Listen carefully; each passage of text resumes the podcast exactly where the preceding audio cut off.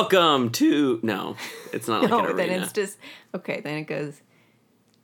Hey guys, welcome to Here There Be Dragons, a Black Sails podcast.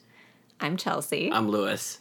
and we are not embarrassed to say that we are super fans of Black Sails. Ever heard of it? Probably not. Probably not. That's why we're doing this.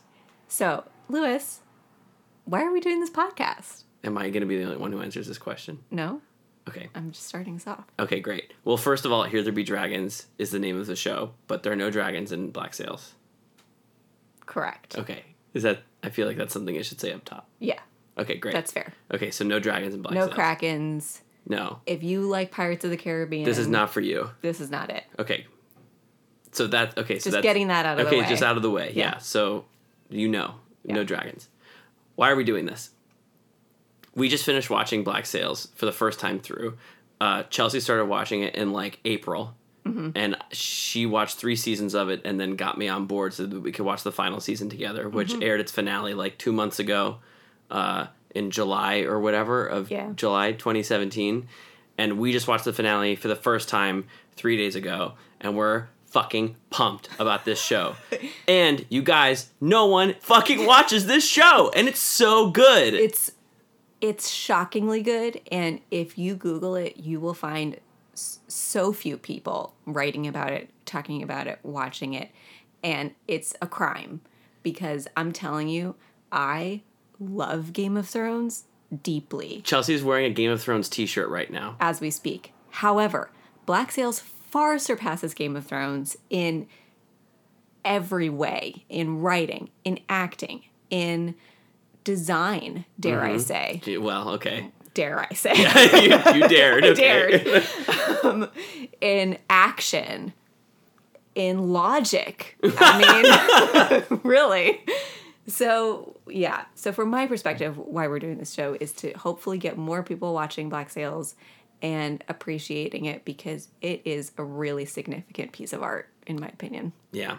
And also because the first thing we wanted to do when we finished the finale was turn around and start watching it all over again. Yeah. Um, and this makes us feel a little, at least a little productive about that. Yeah. But also, it's uh, funny that you should mention Game of Thrones because some fans might be cluing into Black Sails for the first time because a Black Sails actor was on the last season of Game of Thrones, That's and true. he made headlines on sites like Huffington Post and BuzzFeed because of his arms. And let me tell you, They are a work of art into themselves. and Black Sails was there first, and they Yeah. fucking knew it. They knew it. Literally every scene he's in, his sleeves are rolled up to the highest point possible on his arm. Wait, wait, wait! I feel like we should.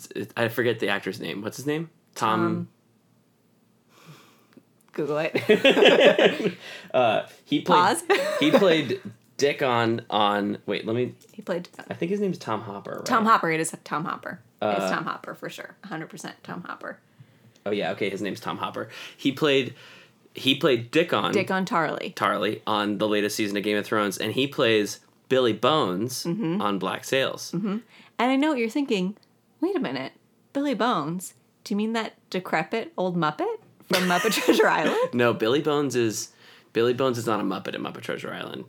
He's not? No, Blind Pew is the Oh, Blind is, Pew is the Muppet. Muppet. Billy Bones is the human That's right. scraggly He's one. very scraggly. Yeah. Yeah, yeah. Okay. um, but My yeah, mistake. good transition, Chelsea. Thank you. the reason that Billy Bones is a character on this show is because Black Sails is simultaneously a historical fiction drama about pirates. It's like your typical Starz or HBO or Showtime or whatever period drama, but it is also a prequel to the Robert Louis Stevenson book Treasure Island yes. which is a weird combo that I don't know if I've ever seen or sort of encountered anything like that.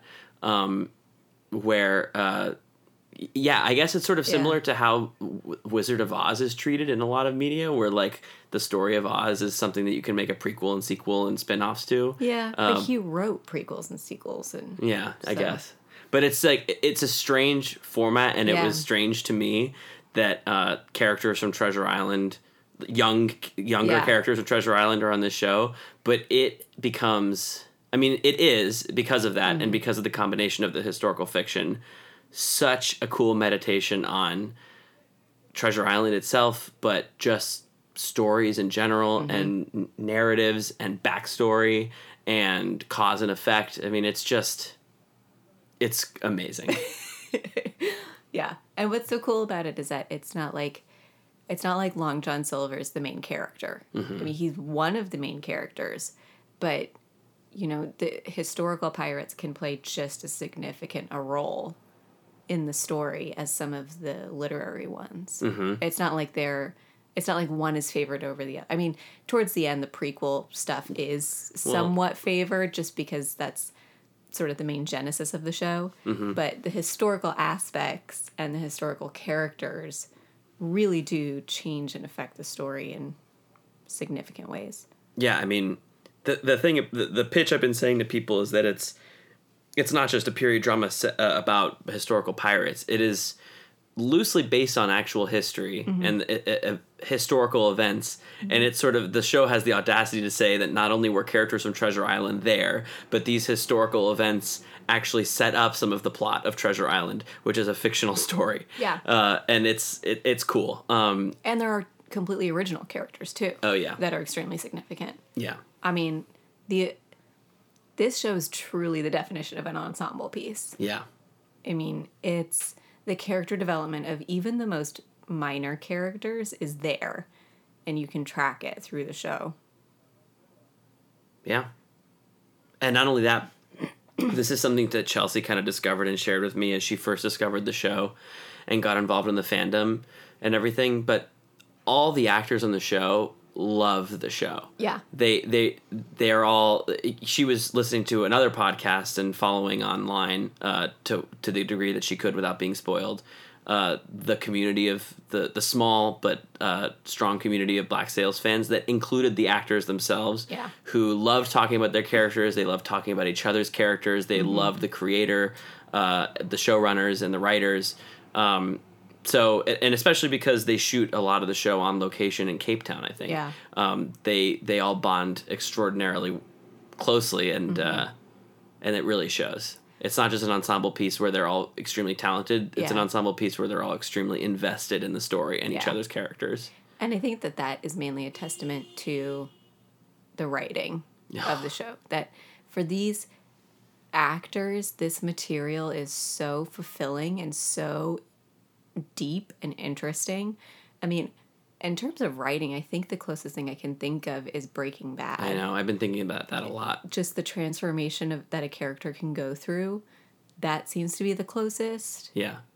example that I can think of. Yeah, well, it's just uh, I I can't recall another show. I think Game of Thrones tries to do this, Yeah. and it just it's kind of let me down in this regard, where Mm-hmm. the characters not only change, but you feel like you witness that change in slow motion. Yeah. uh, and that every action that a character is taking, that like if you jump back to season one or whatever, and you're like, Yeah. why are they doing this? You can actually explain why they're doing it. Yeah. Um, yeah. Which brings us to a somewhat sensitive subject season one.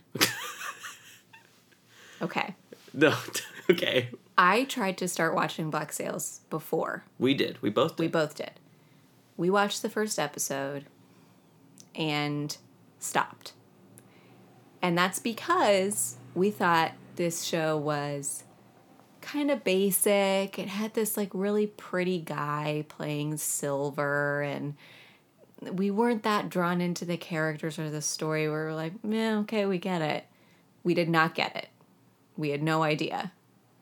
I kept going I think just because I wanted to find a new kind of fantasy show and I was kind of ran out of material and was like, well, I should try that pirate show again because that was kind of fun.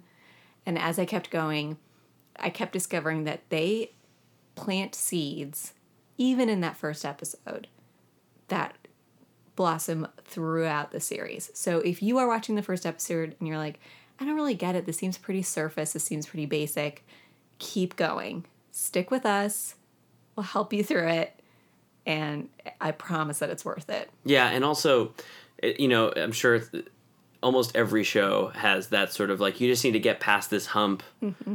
part to it, and I truly believe that it's only the first episode. Oh yeah, me too. The first episode really feels like uh, a marketing. Yeah, it feels like a Michael Bay pilot. Yeah, well, the show. So the show is on Star or was on Starz, and feels like maybe for its, the entirety of its time on the air was totally mismarketed. Yeah. Or at least you know they were answering to some higher ups who said you have to market this as an action show because no one is in the mood for a very heady literary drama with pirates that doesn't have a kraken on it. Yeah. Um, of course, I don't think that's true. I hope it's not true. I don't Um, think it's true. Yeah. Well, but I so they think- marketed the whole show as Yeah. executive produced by Michael Bay. And if you look at if you Google like posters for it, like the main poster for it is a pirate walking away from like an explosion, right? Yeah, something like that. It's Yeah. like one of the season posters. But it's I think it's such a shame because I think the audience that will really love this show are going to be turned off by explosions and pirates. And the people who really love explosions and pirates are going to be turned off by the, like you were saying, literary character driven drama.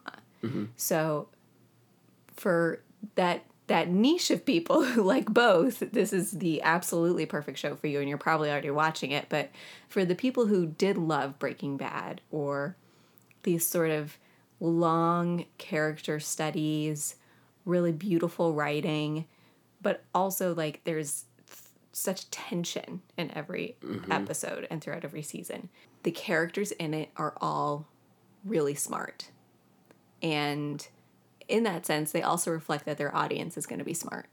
So in the writing, if they're like, if they drop a hint or drop a clue about something and you're like, oh, great, well, it's going to take like three more episodes and then that character is going to finally realize it and start doing something about it, that's not Black Sails. They drop a piece of information and the characters immediately pick up on it. They immediately sense what's going on, what the plan is, how they can be involved, how they can affect it.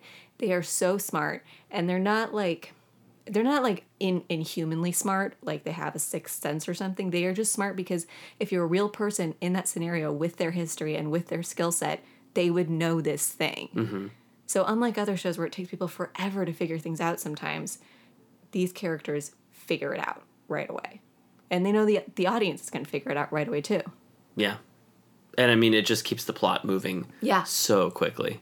If you like that, you are going to love this show.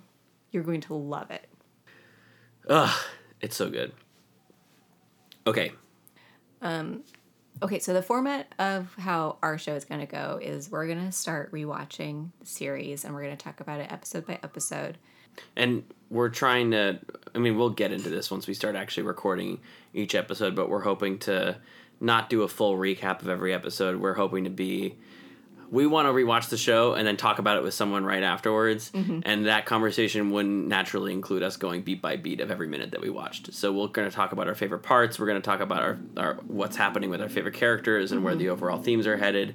Um, I would like to talk about uh, overall pirate history and where that's fitting in and Yeah. which new characters or locations or whatever were introduced here that are actually hints to savvy historical Historians. historians uh, that something is about to be introduced or something's about to happen.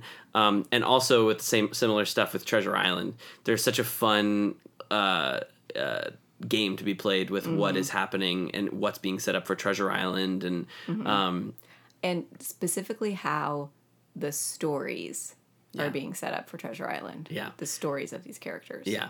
Um, I just reread Treasure Island over the summer, uh, just kind of on a whim, like while we were still halfway through the show. And it was just, I mean, forget Black Sails. Treasure Island is fucking great. if you haven't read Treasure Island, you should read it. It's like, it's so, it's, it's, my most intimate uh, knowledge of Treasure Island, beginning uh, when I started watching Black Sails, was all because of Muppet Treasure Island, which is a movie I love, and I think I still think is a great representation of that story and of the Long John Silver character and relationship with him and Jim Hawkins. But the book itself is is incredible, uh, not just for the young adult uh, narrative that's happening with Jim Hawkins, but also it just I mean Long John Silver is one of the most interesting, devilish villains in literary history, and it's it's just he's good. He's real good in the book, and uh, and so if if you don't watch Black Sails, if this isn't enough to convince you to black, watch Black Sails, at least freaking read Treasure Island some afternoon because it is short Mm-hmm. and it's fucking great. And if you have read Treasure Island and you haven't watched Black Sails, I think this sort of goes back to our conversation about the first episode, but be be reassured that the Long John Silver in Treasure Island, you're gonna see how he gets there Yeah. in the show. We didn't. We weren't totally fans of him at the very beginning, but we did. We Uh, weren't really. We weren't really. We weren't really watching, but I was just like, who is this CW hot boy? Yeah. he's an incredible actor, it Um, turns out. yeah. Um. So. Um. So yeah, so probably uh, we'll watch the first episode in a couple days and get our thoughts out to you guys. And um, thanks for watching Black Sails with us. Yeah. Okay. See you later. Okay. See you after we watch the first episode. Bye. Bye.